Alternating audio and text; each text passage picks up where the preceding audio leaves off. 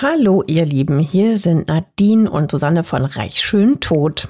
Mm, hallo, bevor es mit dieser Folge losgeht, eine ganz kurze Info für euch.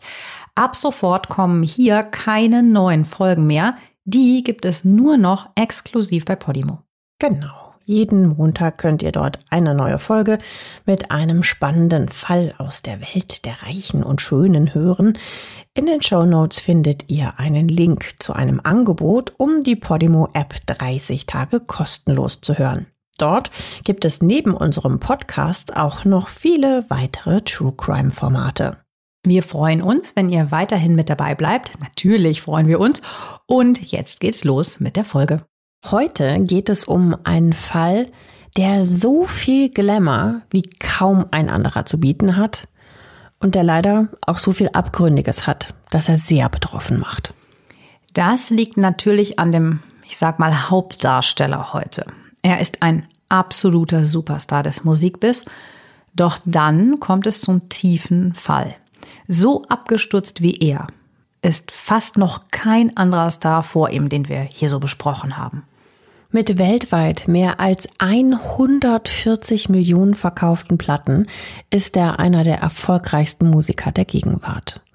Doch der Sänger birgt ein dunkles Geheimnis in sich. Es geht um Sex, Drogen, Gewalt, Entführung, Erniedrigung und Gehirnwäsche von Minderjährigen. Ja, und damit mal ein düsteres herzlich willkommen zu Reich schön tot. Hi, ich bin Susanne. Und hallo, ich bin Nadine. Heute sprechen wir, ihr habt es wahrscheinlich eh schon erahnt, natürlich über den RB Megastar R. Kelly. Den haben sich ja viele von euch gewünscht und äh, deswegen widmen wir unsere heutige Folge dem Fall R. Kelly. Ein jahrzehntelang scheinbar unantastbarer Pop-Titan, der mit seiner Musik Millionen verdient hat. So kann man ihn ganz gut umschreiben. Auf jeden Fall. Ich meine, wer kann sich nicht an seinen bekanntesten Ohrwurm, wir haben es eben schon vorher irgendwie kurz angerissen und angesummt, I Believe I Can Fly erinnern. Der ist übrigens aus dem Jahr 1998. Der dazugehörige Longplay, ja, das hieß damals so Longplay, ähm, R hieß der, hält sich ein halbes Jahr in den deutschen Charts und verkauft sich weltweit über 12 Millionen Mal. Ja, also ich erinnere mich auf jeden Fall an diese Zeit und an dieses Lied. Das war halt damals einfach der absolute Mega-Hit. Also ich weiß jetzt nicht, ob ich es recht erinnere, aber ich meine, dass es in Werbespots auch drin war und, und, und. Also das war halt einfach omnipräsent. Es war wie eine Hymne. Mhm, ja, genau das. Und dazu halt mm, kam zu dem Erfolg sicherlich auch noch sein cooles Aussehen damals hinzu. Also in der Öffentlichkeit zeigt er sich mit dicker Zigarre, großer Sonnenbrille, dicker Golduhr am Handgelenk und Brilli-Ohrring. Also eine Mischung aus Bad Boy und dann so Sweetheart, ne, so mit diesem gefühlvollen Texten und einer Stimme zum Dahinschmelzen. Ich glaube, dass er wegen dieser Mischung bei den Mädels auf der ganzen Welt super gut ankam. Wir haben euch zur Erinnerung oder falls ihr nicht genau wisst, wie R. Kelly eigentlich damals aussah, ein paar Fotos in die Shownotes gepackt. Mit nahezu allen Superstars dieser Welt hat er zu der Zeit zusammengearbeitet, also mit Michael Jackson zum Beispiel, Whitney Houston, Mariah Carey, Celine Dion, Britney Spears, you name it, ja, also wirklich die allergrößten. Ja. Bieber, später auch Gaga. neuere, genau, ja. eben Gaga und ja, also R. Kelly nimmt mit dem Who is Who der Musikbranche zahlreiche Hits auf und wird mit Auszeichnungen geradezu überschüttet. Also wir können hier gar nicht alle aufzählen, aber er wird insgesamt für 274 Preise nominiert und von denen gewinnt er 110. Darunter zum Beispiel auch drei Grammys. Das ist ja so der Musikpreis wie der Oscar der Musikwelt für I Believe I Can Fly. Also ein unfassbarer Wert oder eine unfassbare Menge an Preisen. Doch es gibt neben dem Erfolg schon damals immer wieder wilde Gerüchte, dass er Sex mit Mädchen und sehr jungen Frauen hat. Er muss sich sogar schon mehrfach, zum Beispiel im Mai 2010, vor Gericht verantworten, aber er wird jedes Mal freigesprochen. Seine Fans feiern das, auch äh, seine Kollegen aus dem Showbiz halten ganz lange zu ihm und R. Kelly macht einfach so weiter wie bisher. Was damit genau gemeint ist, werden wir heute besprechen. Wir werden auch über das System R. Kelly reden und wie er damit knapp 30 Jahre davon kam, bis zum Prozess im September diesen Jahres. Ein weiterer ist für Sommer 2022 angekündigt, aber fangen wir mal von vorne an. Um alle Zusammenhänge zu verstehen, müssen wir uns nämlich, ihr kennt das ja bei uns, die wirklich wild bewegte und teilweise sehr dunkle Kindheit und anschließend seinen kometenhaften Aufstieg zum Superstar ansehen. R. Kelly wird als Robert Sylvester Kelly am 8. Januar 67 in Chicago geboren. Seine Mutter Joanne ist alleinerziehend, der Vater unbekannt. Sie arbeitet als Lehrerin und ist streng gläubig. Kurz nochmal zur Einordnung. Also Lehrer und Lehrerinnen haben in den USA einen anderen Stellenwert als bei uns. Der Job hat oft kein großes Ansehen und Lehrer verdienen häufig nur ein wenig mehr als den Mindestlohn. Geld ist im Hause Kelly absolute Mangelware. Die Musiklehrerin Lena McLinn beschreibt Roberts Zuhause in einer Sozialsiedlung in der South Side von Chicago in der LA Times. Es war kahl, ein Tisch, zwei Stühle. Es war kein Vater da, das wusste ich. Und sie hatten sehr wenig. Die Sozialwohnung liegt im Stadtteil Bronzeville. Robert hat drei Halbgeschwister. Die neun Jahre ältere Theresa, den zwei Jahre älteren Bruce und den zwei Jahre jüngeren Carrie. Und Robert hasst damals die Schule. Er tut sich mit dem Lesen und Schreiben unheimlich schwer und wird von anderen Kindern gemobbt. Später geht man davon aus, dass er vermutlich damals schon unter einer Form von Legasthenie, also Leserechtschreibschwäche, leidet. Bruder Carey beschreibt später mal eine Szene. Er geht ins Badezimmer und sieht dort seinen Bruder weinend auf dem Boden sitzen. Robert hat einen regelrechten Nervenzusammenbruch. Er fragt, was denn los sei, also Carrie, und Robert antwortet, ich bin es einfach leid, dass all diese Kinder mich ärgern, weil ich nicht lesen kann. Diese Ablehnung brennt sich tief in sein, also Carries Gedächtnis ein.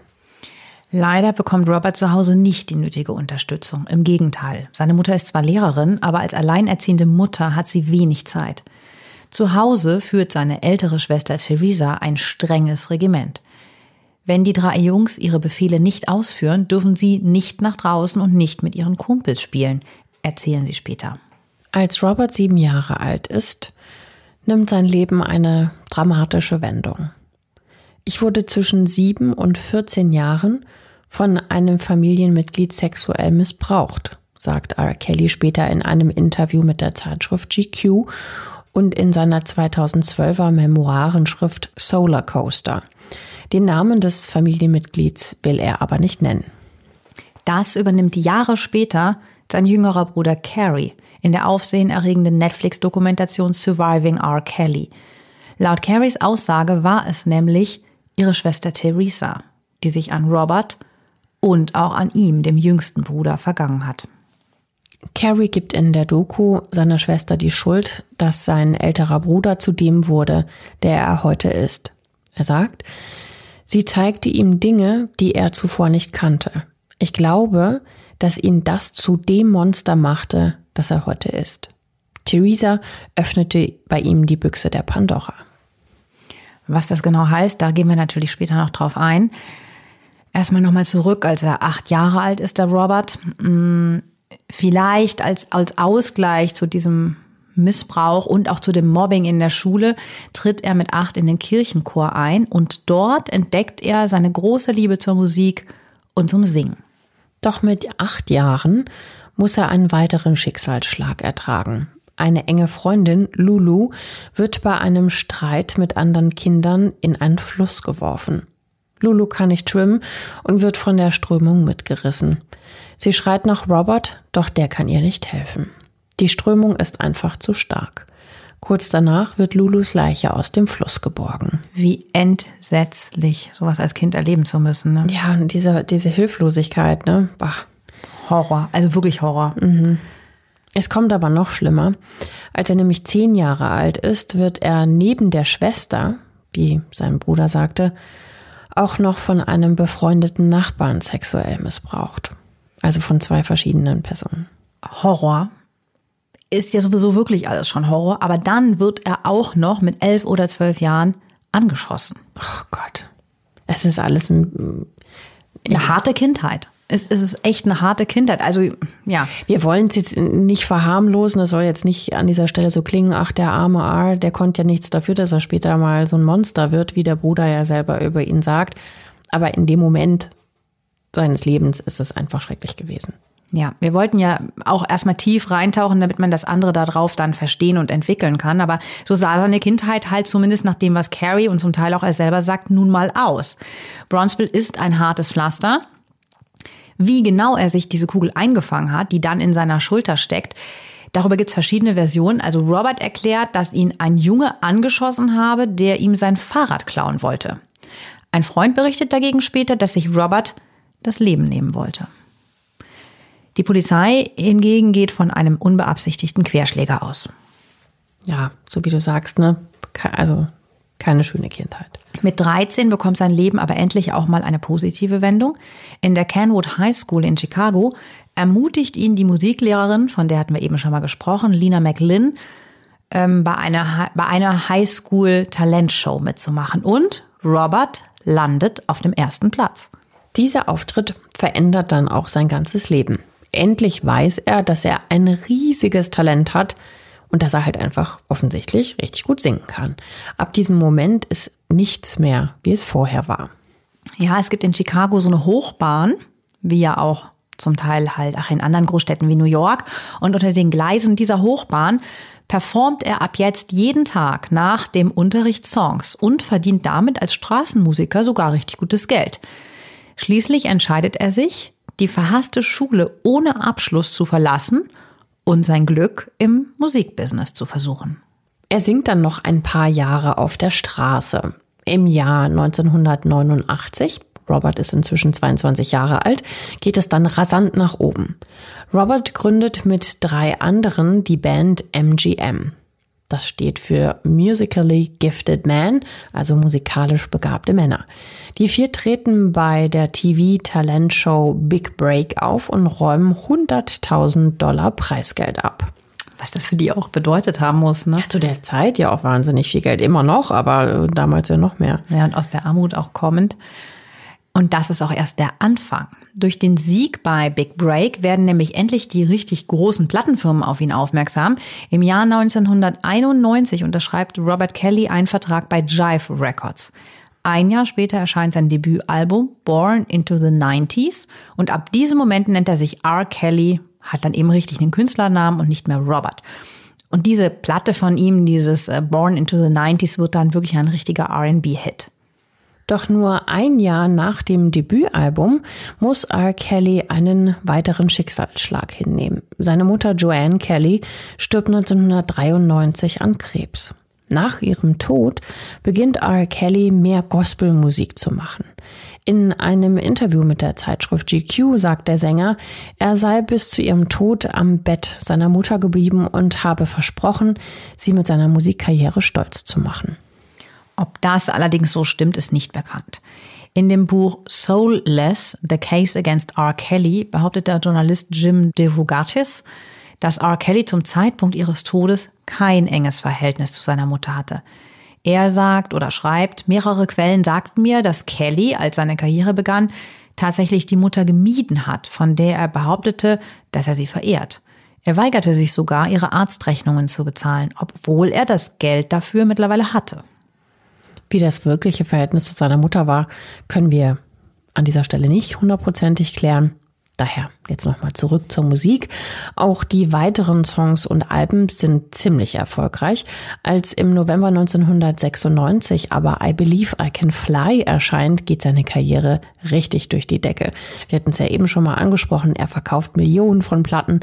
Seine Tourneen sind ausverkauft, Stars reißen sich um eine Zusammenarbeit mit ihm und plötzlich kennt ihn halt einfach die gesamte Welt. Ja, Ende der 90er, Anfang der Nullerjahre ist R. Kelly wirklich auf dem Peak seiner Karriere aus dem kleinen, gemobbten und missbrauchten Jungen äh, aus einem harten Viertel, der auch nicht gut lesen kann, ist einer der größten Stars der Welt geworden, muss man echt so sagen. Das war definitiv in der Zeit so. Mhm. Dementsprechend lässt es sich der Plattenmillionär gut gehen. Er mietet sich eine fette Villa inklusive Gästehaus in der Stadt Johns Creek, Das ist ungefähr rund 45 Kilometer von der Metropole Atlanta entfernt. Und diese Villa ist riesig. Sie hat über 1000 Quadratmeter Wohnfläche mit zwei Küchen, einem Heimkino, einem Pool, einem Spa und einem Tennisplatz. Das Grundstück ist insgesamt 10.000 Quadratmeter groß. Wahnsinn. Es gibt sieben Schlafzimmer, teils natürlich mit begehbarem Kleiderschrank und sieben Kamine. Die Einrichtung ist hell, edel und luxuriös. Überraschend. An den Wänden hängen Kunstwerke. Die Böden sind mit feinstem Marmor oder dunklem Parkett ausgelegt. Äh, wir haben euch mal ein paar Fotos davon in den Show Notes gepostet. Da haben wir auch Bilder von der Villa reingepackt. R. Kellys Vermögen wird zu diesem Zeitpunkt auf 100 Millionen Dollar geschätzt. Neben der Villa gönnt er sich noch ein paar Spielzeuge. Er steht voll auf Luxusautos und die müssen schon wirklich außergewöhnlich sein. So kauft er sich zum Beispiel den Supersportwagen Suragi Sylvester, der extra für ihn maßgefertigt wird oder einen edlen Maybach 62S. Der kostet in der Grundausstattung ohne Extras schon über eine halbe Million Euro. Wahnsinn, oder? Mhm. Die stehen dann bestimmt alle so aufgereiht nebeneinander. Vielleicht kann er auch manche hochfahren in sein Schlafzimmer mit so einem Lift. Ja, solche Geschichten lieben die Amerikaner natürlich. So, so der Klassiker vom Tellerwischer zum Millionär mäßig. Fans, Medien, Plattenfirmen, alle tragen R. Kelly auf Händen. Ja, und das steigt ihm mächtig zu Kopf. Er glaubt, dass ihm jetzt keiner mehr was kann. Klar, wir haben erklärt, aus welchem Hintergrund er kommt, ne? Und jetzt so diese Genugtuung zu haben, jetzt mache ich die Ansage. Er fühlt sich fast gottgleich, sagen so Weggefährten von damals. Und diese Haltung wird zu einem Mega-Problem für ihn. Bereits zu Beginn seiner Karriere häufen sich Gerüchte, dass er junge Mädchen sexuell ausnutzt. Plattenfirmen und die Presse sprechen hinter vorgehaltener Hand darüber, dass er es bei dem Alter seiner Sexpartnerin, sagen wir es mal, nicht so genau nimmt. Da gibt es zum Beispiel Tiffany H.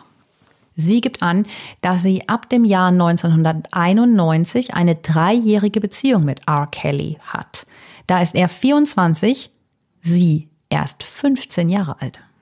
Jahrzehnte vor der MeToo-Bewegung und den Epstein, Cosby, Spacey oder Weinstein-Skandalen interessiert das in der Showbranche zu diesem Zeitpunkt absolut niemanden. Im Gegenteil, es gehört eher zum guten Ton, wenn ein Star möglichst viele Groupies vernascht. Ja, das muss man echt jetzt hier mitdenken, dass das nochmal auf einen, von ganz anderen Hintergrund fällt, als jetzt, wo das schon ja, bekannter ist. Aber es hat sehr, sehr wahrscheinlich auch nicht nur hier stattgefunden. Man muss hier auch nochmal ganz klar trennen. Also wenn ein erwachsener Mensch, ein Fan mit seinem Star freiwillig ins Bett steigt, ist es natürlich kein sexueller Missbrauch. Das meinen wir auch nicht. Aber wenn eine Person, die von jemandem abhängig ist, zum Sex gegen den eigenen Willen gezwungen wird, kann und muss man davon definitiv ja sprechen. Wir haben das ja auch lang und ausführlich diesen Unterschied in der Epstein-Folge ähm, besprochen. Ja, und man darf das Alter ja nicht vergessen.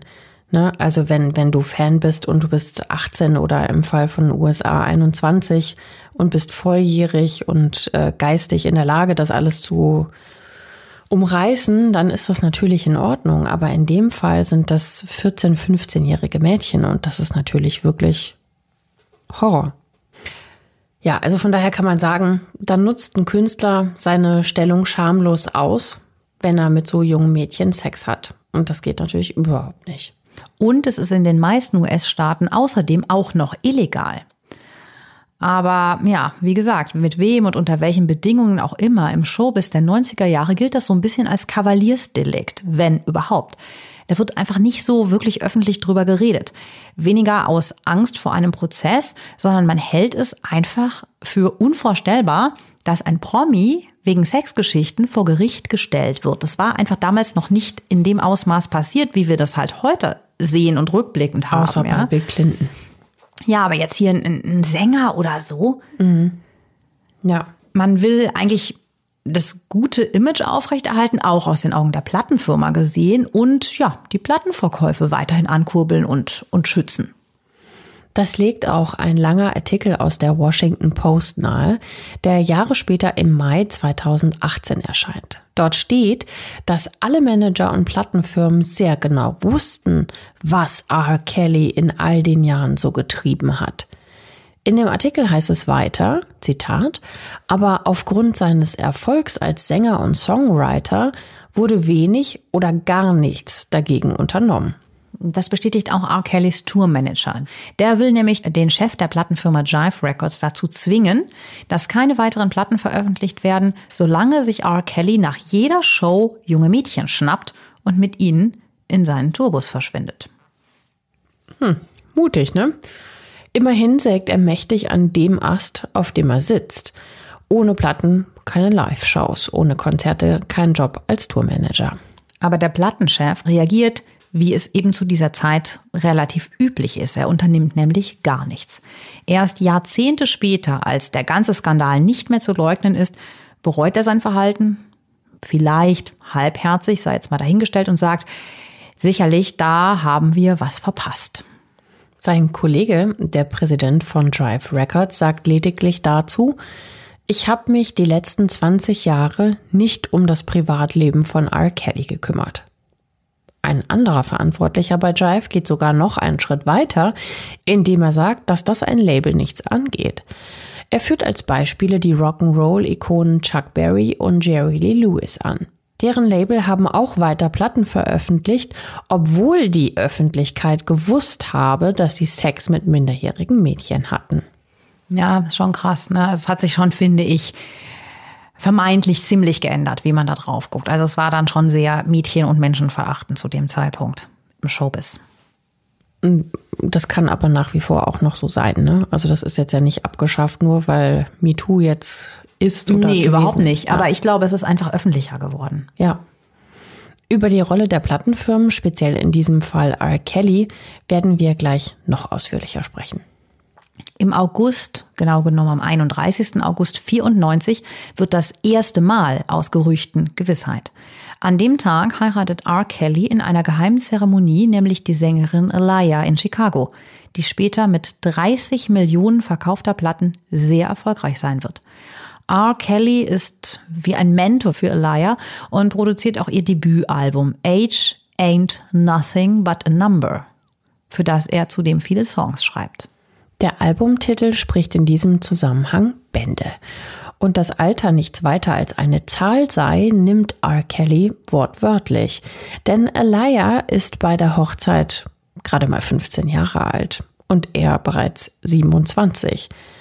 Da soll er schon seit zwei Jahren Sex mit der aufstrebenden RB-Sängerin gehabt haben. Das heißt, die war dann 13. In den USA kann man ja ohne große Planung jederzeit heiraten, sei es bei einer Elvis-Hochzeit in Las Vegas oder bei einem Drive-In-Schalter.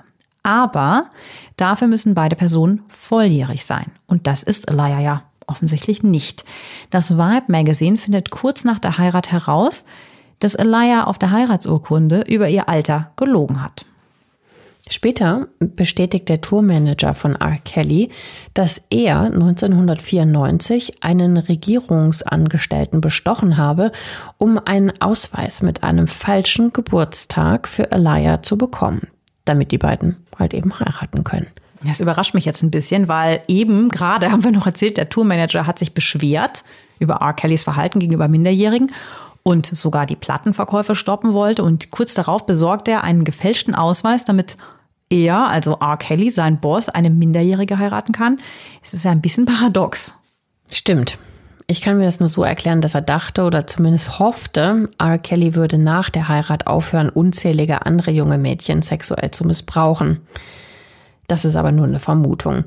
Der Tourmanager hat sich nie näher zu seinen Motiven geäußert. Ich kann mir auch gut vorstellen, dass sie sich mal mehr, mal weniger gut verstanden haben. Und in der Hochphase hat er das für seinen Kumpel gemacht, weil sie sich da gut verstanden haben. Das liegt für mich persönlich nahe. Hm, könnte auch sein. Aber Elias Eltern, die ließen von dieser Hochzeit ihrer Tochter und fallen aus allen Wolken, denn ihre Tochter hat sie mit keinem Wort vorher eingeweiht.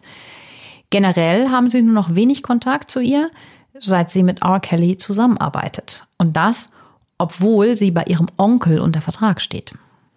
Man muss sich mal das Gefühlsleben der Eltern vorstellen. Deine 14-jährige Tochter arbeitet mit einem der erfolgreichsten Künstler überhaupt zusammen. Er ist ihr Mentor, erklärt ihr, wie es im Musikbusiness so läuft, schreibt die Songs, produziert ihre erste Platte. Das Debütalbum verkauft sich dann auch mehr als sechs Millionen Mal. Unglaublich. Ja, klingt erstmal quasi wie der Jackpot. Und ein Jahr später soll sie auf einmal heimlich geheiratet haben mit 15, ohne das Wissen der Familie. Und Sex haben, seitdem sie 13 oder 14 ist. Da gibt es sicherlich reichlich Gesprächsbedarf. Die Eltern sind jedenfalls stocksauer. Im Februar 95 beantragen sie daher, dass diese Ehe annulliert werden soll. Dem Wunsch kommt ein Richter aus Michigan nach. Offiziell gab es diese Ehe also nie. Aber es bleibt natürlich trotzdem ein fader Beigeschmack zurück. Vielleicht wäre alles anders gekommen, wenn nicht alle Menschen aus R. Kellys Umfeld jahrelang konsequent geschwiegen hätten. Erst ab dem Jahr 2017 erscheinen mehrere Dokus über den sexuellen Missbrauch.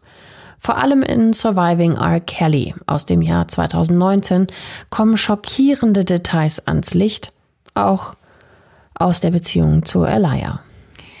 Ähm, wenn ihr das jetzt nicht näher hören wollt, was das so für schockierende Details war, dann spult doch bitte mal 30 Sekunden vor. In dieser ähm, Doku schildert eine ehemalige Background-Tänzerin von R. Kelly eine für sie so typische Szene aus dem Tourbus. Sie sagt, wir lagen in unseren Kojen und hatten die Vorhänge geöffnet, als die Tür zum Bus aufflog. Robert hatte Sex mit Elia. Er tat Dinge, die ein Erwachsener nicht mit einem Kind machen sollte.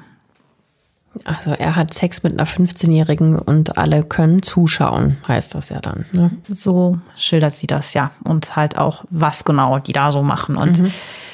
ja, Elia spricht übrigens Zeit ihres Lebens nie über diese annullierte Kurzehe mit R. Kelly und am 25. August 2001 stirbt sie viel zu früh mit nur 22 Jahren bei einem Flugzeugabsturz auf den Bahamas. Die Ehe mit einer 15-Jährigen schlägt natürlich auch in den Medien hohe Wellen. Auch die vorhin erwähnte Tiffany H. liest die Berichte. Und sie entscheidet sich zu einem äußerst gewagten Schritt. Sie verklagt R. Kelly im Jahr 1996.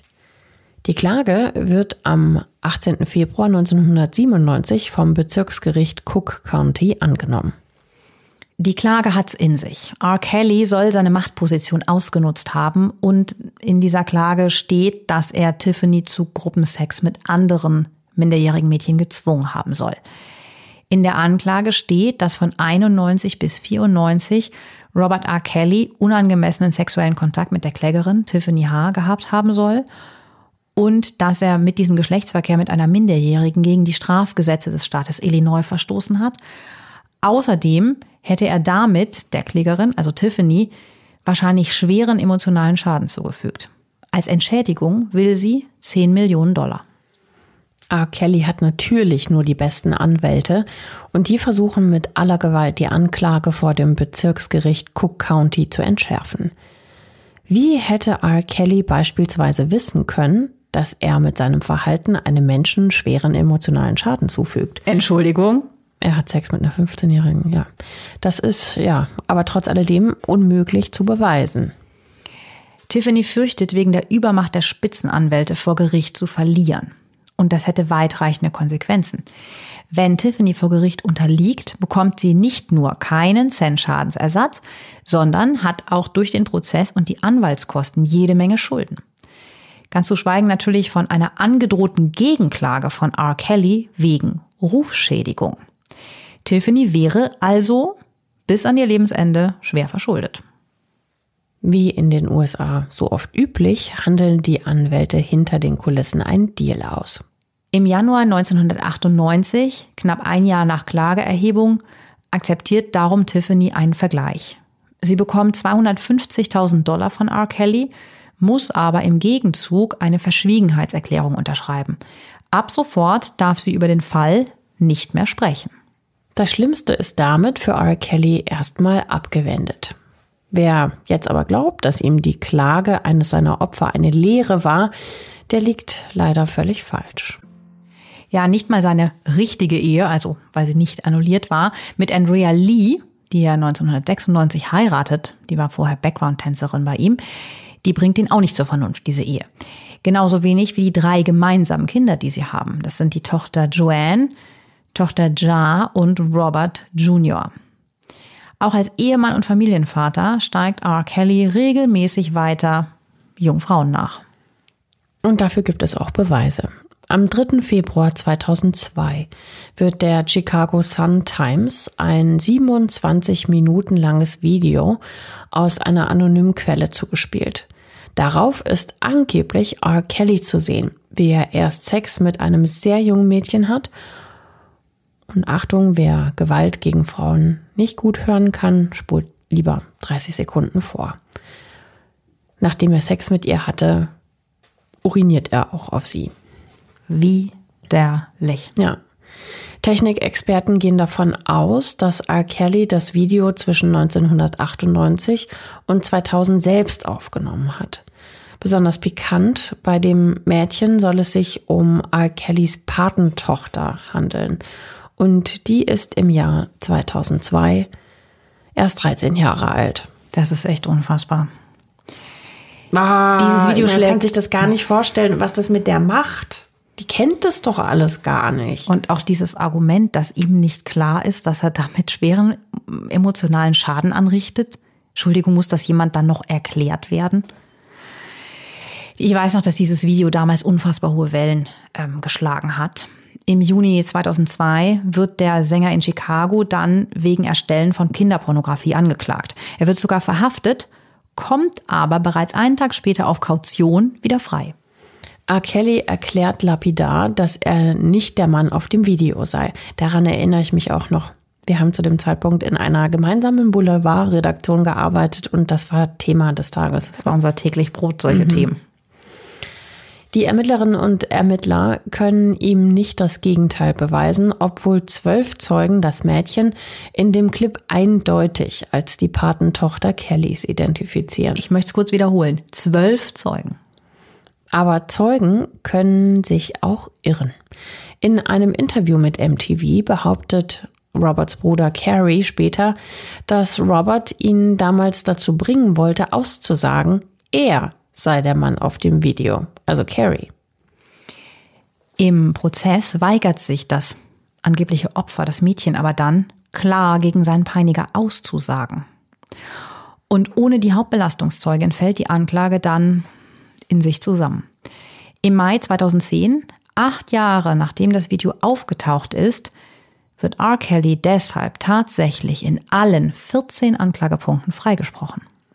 Es war aber wohl sehr knapp. Die Geschworenen beraten ganze zwei Tage über das Urteil.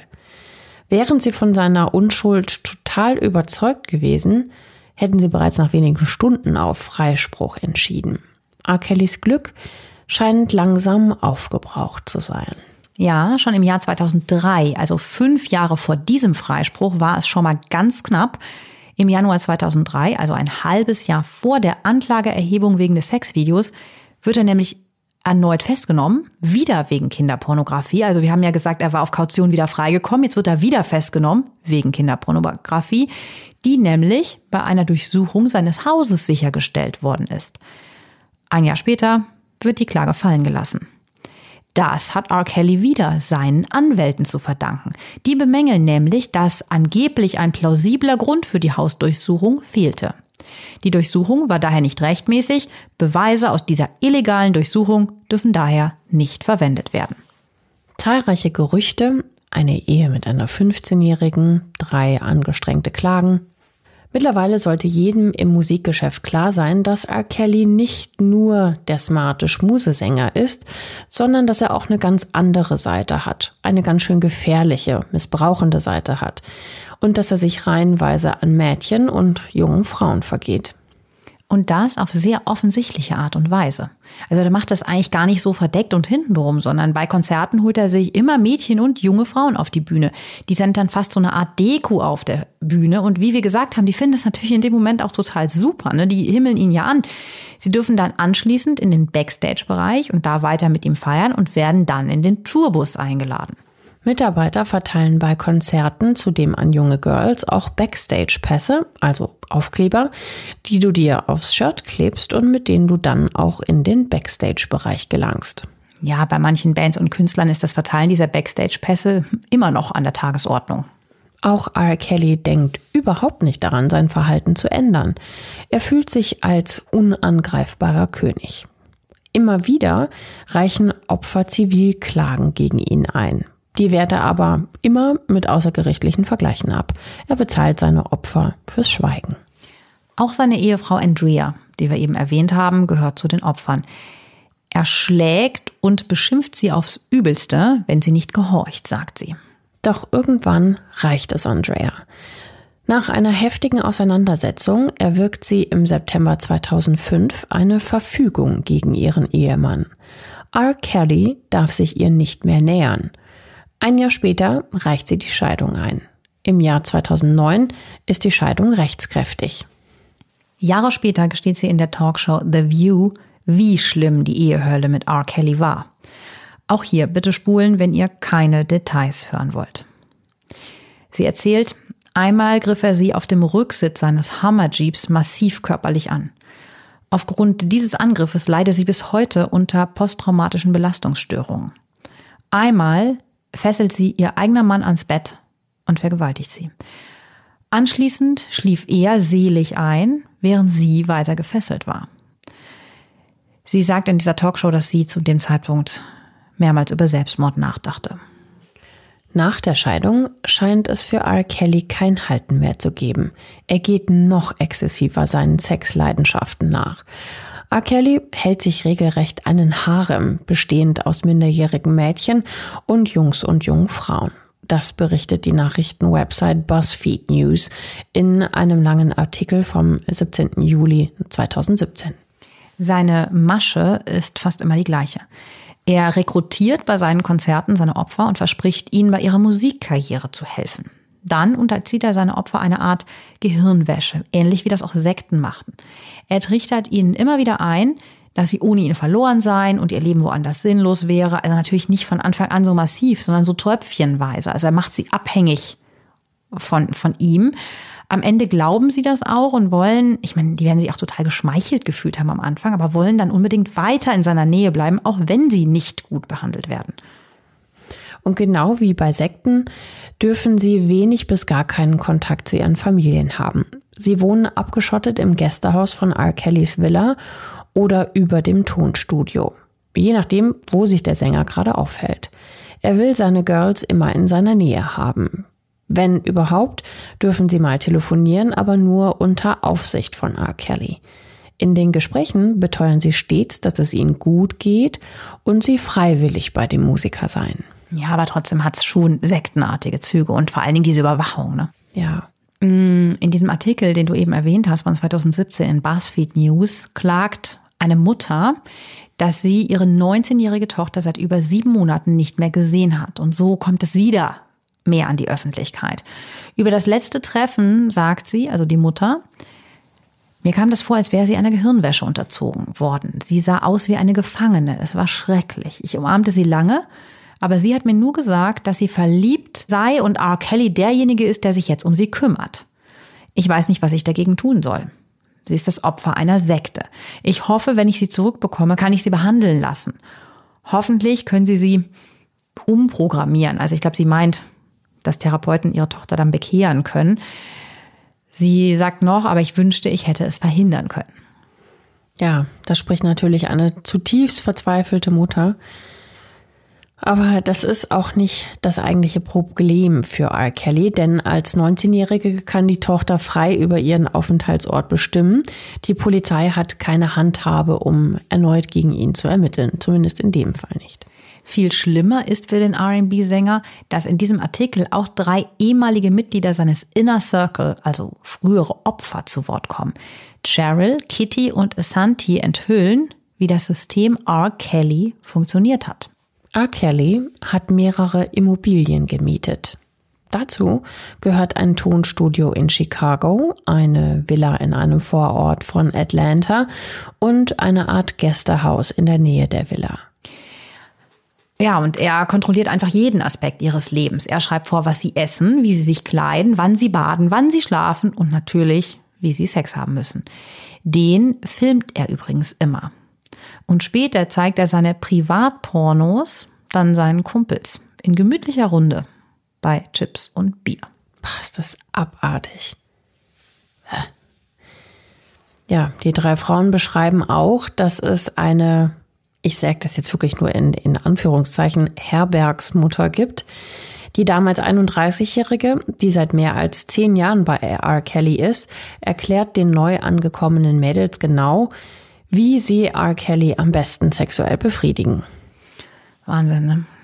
Also in diesem Artikel erklären oder berichten Cheryl, Kitty und Asanti außerdem davon, dass seine Opfer ihn Daddy nennen müssen. Wenn sie das Tonstudio oder das Gästehaus verlassen wollen, müssen sie vorher den Sänger um Erlaubnis fragen. Damit keine von ihnen einfach abhaut, stehen vor Tonstudio und Gästehaus immer schwarze SUVs mit kräftigen Fahrern. Furchtbar. Also äh, die, die waren ja wirklich wie Sexsklaven, kann man schon fast sagen, wie, wie Gefangene. Ja, er nimmt ihnen natürlich auch die Handys ab, damit sie keinen unkontrollierten Kontakt zu den Familien haben. Aber es wird noch schlimmer. Denn die Mädchen und jungen Frauen gegen seine Regeln verstoßen, bestraft er sie mit Schlägen und beschimpft sie. Kitty beschreibt eine Szene aus dem Frühjahr 2013. Vor einem Sandwichladen drückt R. Kelly sie angeblich gegen einen Baum und prügelt auf sie ein. Ihr, in Anführungszeichen, Vergehen. Sie war in seinen Augen zu nett zu dem Mann an der Kasse. Das kann man sich überhaupt nicht vorstellen eigentlich, ne?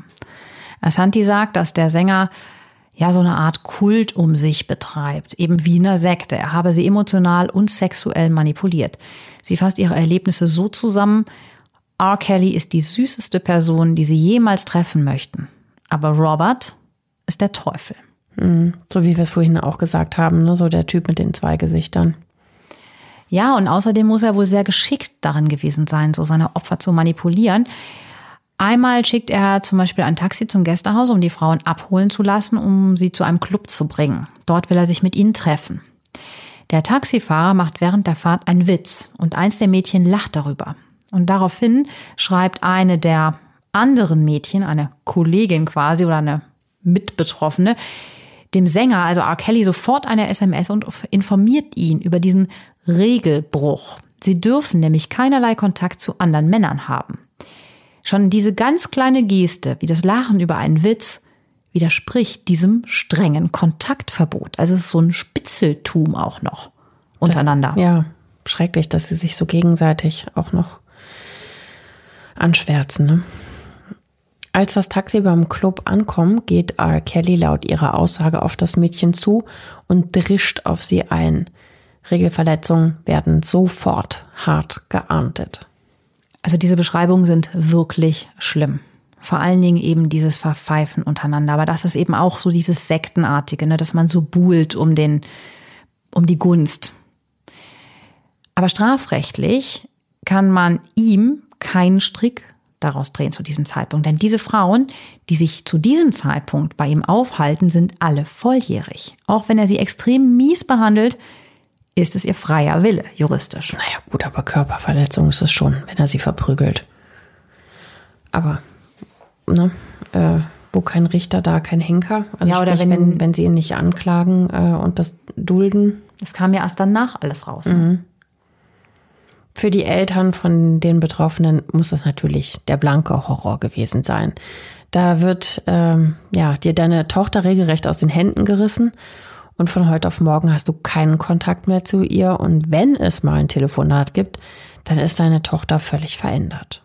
Aber so leicht geben manche Eltern nicht auf. Die Eltern von Joycelyn, die ihre Tochter ebenfalls an R. Kelly, ja, wie du sagst, verloren haben, fordern die Polizei auf, nachzusehen, wie es ihrer Tochter geht denn sie hätten den Verdacht, dass sie sexuell missbraucht würde. Daraufhin schickt die Polizei sogar am 27. Dezember 2016 eine Streife zu diesem Gästehaus, doch das ist leer. Einen Monat später kann der Sheriff von Cook County in Chicago die Tochter aufspüren. Doch sie sagt, es gehe ihr gut und sie wolle nicht weiter von ihren Eltern belästigt werden, weil ihr Vater Menschen bedrohe so steht es im Polizeibericht. Das ist Wahnsinn, ne? Man muss das wirklich echt mitdenken, dass die Mädchen das selber in dem Moment anscheinend nicht wollen, da rausgeholt zu werden. In dem Artikel kommen noch zwei weitere Elternpaare zu Wort, die Ähnliches berichten. Also imagemäßig ist dieser Bericht natürlich eine Vollkatastrophe, aber strafrechtlich leider ohne Bedeutung. Die Medien sind jetzt allerdings richtig angespitzt. Mehrere Reporter und Reporterinnen recherchieren unermüdlich und suchen immer weitere Opfer. Sie wollen R. Kelly zur Strecke bringen. Und natürlich auch irgendwie jetzt einfach mal Lichter in diese dunkle Welt bringen. Im März und Mai 2018 folgen zwei Dokumentationen von BBC World Service und BBC Three. In R. Kelly Sex Girls and Videotapes und R. Kelly The Sex Scandal Continues kommen weitere Eltern zu Wort. Ja, also das war ja eindeutig vor Surviving R. Kelly. Also es ist einfach so krass, wie viel da schon aufgetaucht ist, bevor das dann wirklich mal zu einem richtigen Prozess kam. Denn in diesen Dokumentationen, das sind wirklich dramatische Schilderungen von gebrochen wirkenden Eltern, die einfach erfolglos immer wieder versuchen, Kontakt zu ihren Töchtern aufzunehmen. Das ist auch dem Streamingdienst Spotify zu viel. Spotify verkündet am 10. Mai 2018, dass die Songs aus ihrem Angebot genommen werden. Also alle R. Kelly Songs, ne?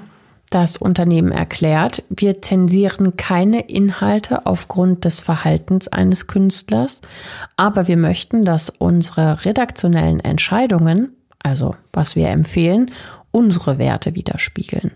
Zwei Tage später folgt auch Apple Music und verbannt alle R. Kelly Tracks. So ganz freiwillig ist die Entscheidung der Streamingdienste aber nicht. Zu groß ist einfach mittlerweile die öffentliche Empörung. Es gibt eine große Social-Media-Kampagne namens Mute R. Kelly, also bringt R. Kelly zum Schweigen. Die fordert die Musikindustrie auf, ihre Unterstützung für den Sänger zu beenden. Weil man darf ja nicht vergessen, bei jedem Mal, wo man sich auf Spotify ein R. Kelly-Lied hört, ähm, profitiert er natürlich ansatzweise auch davon. Im Januar 2019 legt BBC News noch einmal nach und veröffentlicht ein Interview mit Kellys Ex-Geliebter Asante, die bereits in dem BuzzFeed News Artikel zitiert wird. Sie bestätigt die gegen R. Kelly erhobenen Vorwürfe. Er hat jeden Aspekt meines Lebens kontrolliert, während ich mit ihm zusammenlebte. Asante zog im Sommer 2016 in das Gästehaus neben der Villa in Johns Creek und blieb dort zwei Jahre. Fast zeitgleich mit dem BBC-Interview wird Anfang Januar 2019 die ausführliche Dokumentation Surviving R. Kelly des US-Kabelkanals Lifetime veröffentlicht. Dort schildern, ja, man kann schon so sagen, Überlebende, das heißt ja auch Surviving R. Kelly, ähm, überlebende Opfer und Familienangehörige sechs Stunden lang, durch welche Hölle sie gegangen sind. Mehr als zwölf Millionen Menschen sehen sich die Doku an. Später erwirbt der Streaming-Anbieter Netflix die Rechte an der Doku und zeigt sie weltweit. Insgesamt kommen 48 Mädchen, junge Frauen und Männer zu Wort. Die Los Angeles Times fasst die Doku zusammen. Hier wird das Bild eines Raubtiers gezeichnet, dessen Verhalten konsequent von der Musikindustrie und seinem Umfeld vertuscht wurde. Und diese Doku Surviving R. Kelly bricht dem Superstar endgültig das Genick. Als erstes reagiert sein Label RCA Records. Das schmeißt ihn kurz nach der Ausstrahlung raus, kündigt also seinen Vertrag. Der Plattenfirma geht es dabei weniger, vermutlich, um die zahlreichen Anschuldigungen, die sie nicht überraschen können. Denn die sind ihr ja seit Jahren eigentlich bekannt. RCA versucht vielmehr zu retten, was es noch zu retten gibt. Denn die Anschuldigungen aus der Doku belasten auch die Plattenfirmen schwer. Sie sollen aktiv dazu beigetragen haben, dass R. Kelly unbehelligt sein perverses Verhalten in seiner, ja, man kann es schon echt Sexsekte nennen, ausleben konnte. Prominente Künstler, mit denen R. Kelly in der Vergangenheit zusammengearbeitet hat, wie Lady Gaga, Celine Dion oder The Pussycat Dolls, wenden sich auch von ihm ab. Sie haben sich öffentlich für ihre Zusammenarbeit mit R. Kelly entschuldigt. Gleichzeitig untersagen sie, dass die gemeinsamen Songs weiter von Streamingdiensten genutzt werden dürfen. Ja, und das ist halt auch echt mal ein deutliches Statement im Showbiz, ne? Erstmals treffen R. Kelly die Folgen des sexuellen Missbrauchs jetzt auch finanziell. Auch sein Image ist ruiniert. Und selbst strafrechtlich wird es langsam aber sicher eng. Beim Staatsanwalt in Cook County stehen die Telefone nach der Ausstrahlung nicht mehr still. Immer mehr Menschen fordern, dass R. Kelly endlich für seine Taten zur Rechenschaft gezogen werden soll. Ja, und jetzt so langsam scheint es auch dem RB-Star zu dämmern, dass sein Problem diesmal zu groß ist, um es mit Schweigegeldzahlungen lösen zu können. Zwei Wochen nach der Ausstrahlung der Doku richtet er eine Facebook-Seite ein. Die hat nur ein Ziel. Sie soll die Mädchen und Frauen aus der Doku schlecht machen. Wie krass.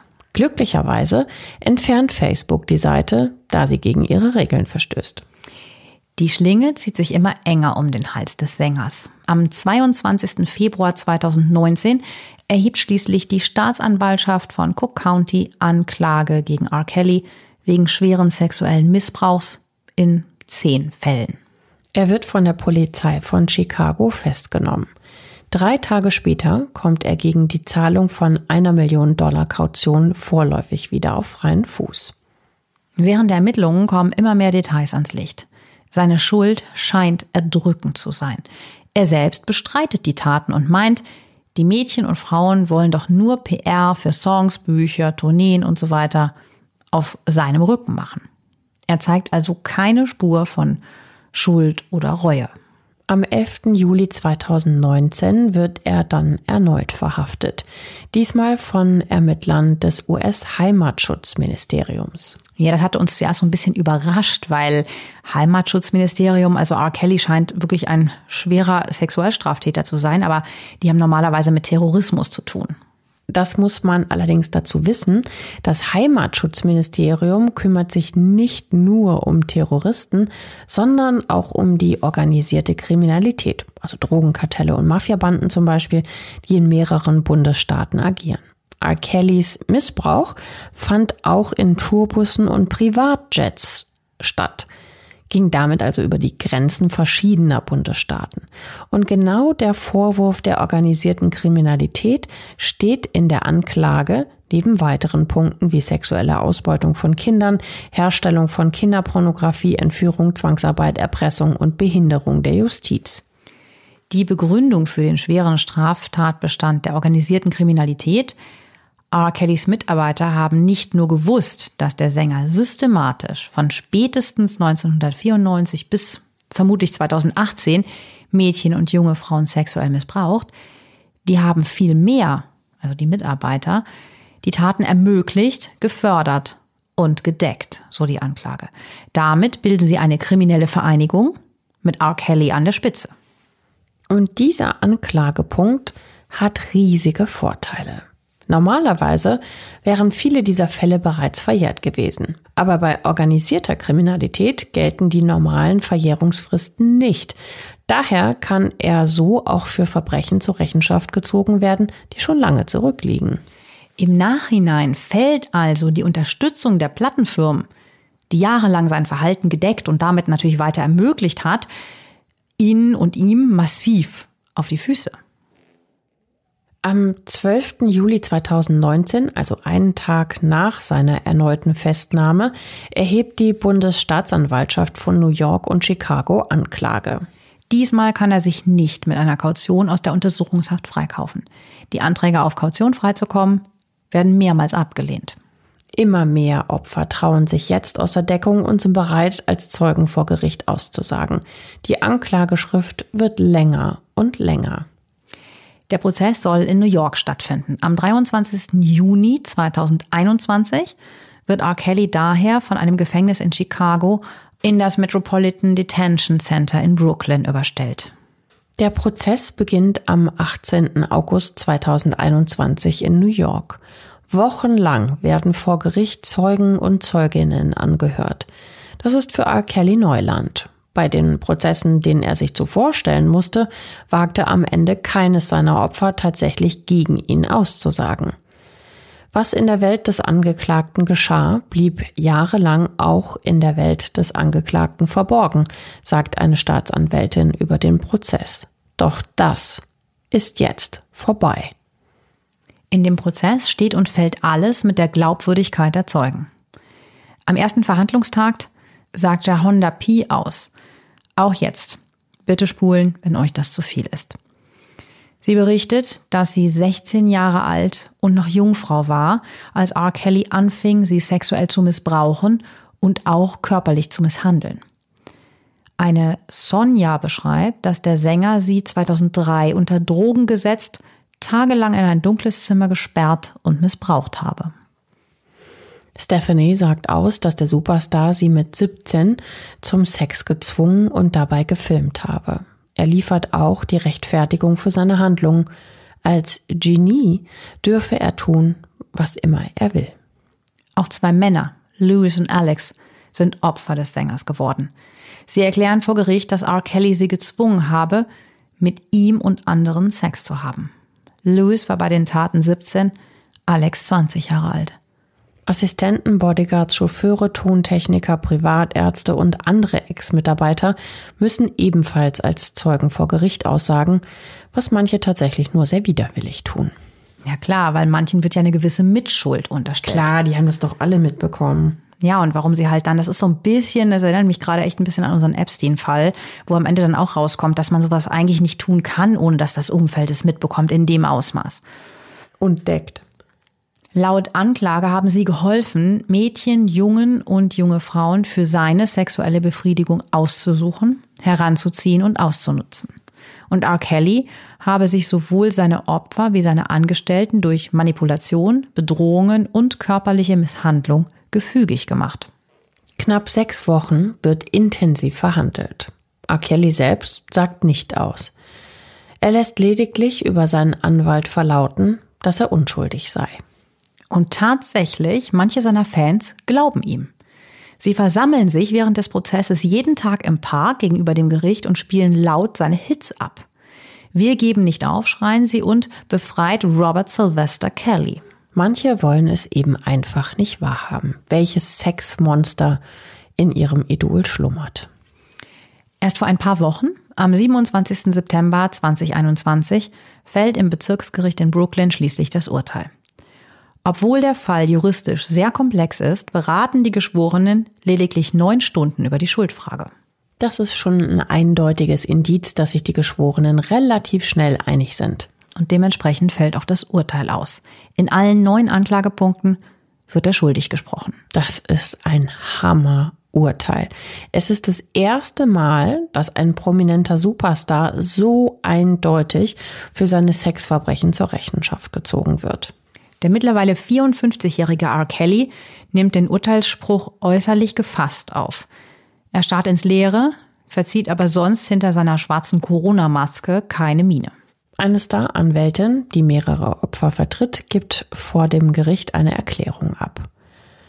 Ich bin seit 47 Jahren als Anwältin tätig. Von all den Sexualstraftätern, die ich verfolgt habe, ist Mr. Kelly der schlimmste. Und sie schickt noch eine Warnung hinterher. Möge dies eine Botschaft sein an andere Prominente, die ihren Ruhm ausnutzen, um ihre Fans und andere zu missbrauchen. Die Frage ist nicht, ob das Gesetz euch kriegt, die Frage ist wann. Mit prominenten Sexualstraftätern hat sie Erfahrung. Sie vertrat bereits Opfer in den Verfahren gegen den ehemaligen Filmproduzenten Harvey Weinstein und gegen die TV-Legende Bill Cosby. Dem Sänger R. Kelly droht jetzt lebenslange Haft. Das Strafmaß wird am 4. Mai 2022 verkündigt. Stand jetzt, wer weiß, wie es wegen Corona sich vielleicht noch verschiebt. Bis dahin muss der Star im Gefängnis bleiben. In den USA ist es zwar üblich, dass verurteilte Täter bis zur Verkündung des Strafmaßes, oft sogar bis zum Haftantritt, gegen Kaution auf freiem Fuß bleiben dürfen. Doch das lehnt der Richter in diesem Fall ab. Das ist schon verwunderlich. Natürlich hat er viele Millionen Dollar und könnte mit seinem Privatjet fliehen. Man fragt sich jetzt, wohin er dann gehen würde, weil sein Gesicht kennt ja jeder auf der ganzen Welt so mehr oder weniger. Da ist es dann schon schwer unterzutauchen. Ja, vielleicht war es auch so, dass der Richter ein Zeichen setzen wollte. Ganz bestimmt. Denn der Prozess in New York war nicht Kellys letzter. Auch in Chicago muss er sich wegen derselben Delikte demnächst vor Gericht verantworten. Und warum sollte ein verurteilter Sexualstraftäter, der sich noch in einem weiteren Prozess stellen muss, äh, frei herumlaufen dürfen? Die Opfer sind nach dem Schuldspruch total erleichtert, verständlich. Stellvertretend für viele andere sagt Jahonda P., die am ersten Prozesstag ja gegen R. Kelly aussagte, heute haben die Geschworenen R. Kelly für schuldig befunden. Jahrelang wurde ich gemobbt, weil ich mich zu dem Missbrauch geäußert habe, den ich in den Händen dieses Raubtiers erlitten habe. Aber ich bin froh, dass ich dieses Kapitel meines Lebens endlich abschließen kann. Puh, Wahnsinn, ne? Ja, kann man auch gut verstehen, ne? Manche Fans halten übrigens immer noch zu R. Kelly und halten den Schuldspruch für ein Fehlurteil. Andere haben auch Mitleid mit ihm, weil er ja, wie wir ganz am Anfang erwähnt haben, als Kind selber sexuell missbraucht wurde.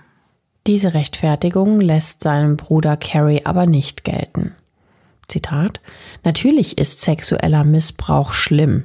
Ich habe ihn am eigenen Leib erlebt, aber das heißt nicht, dass man selbst zum Täter werden muss.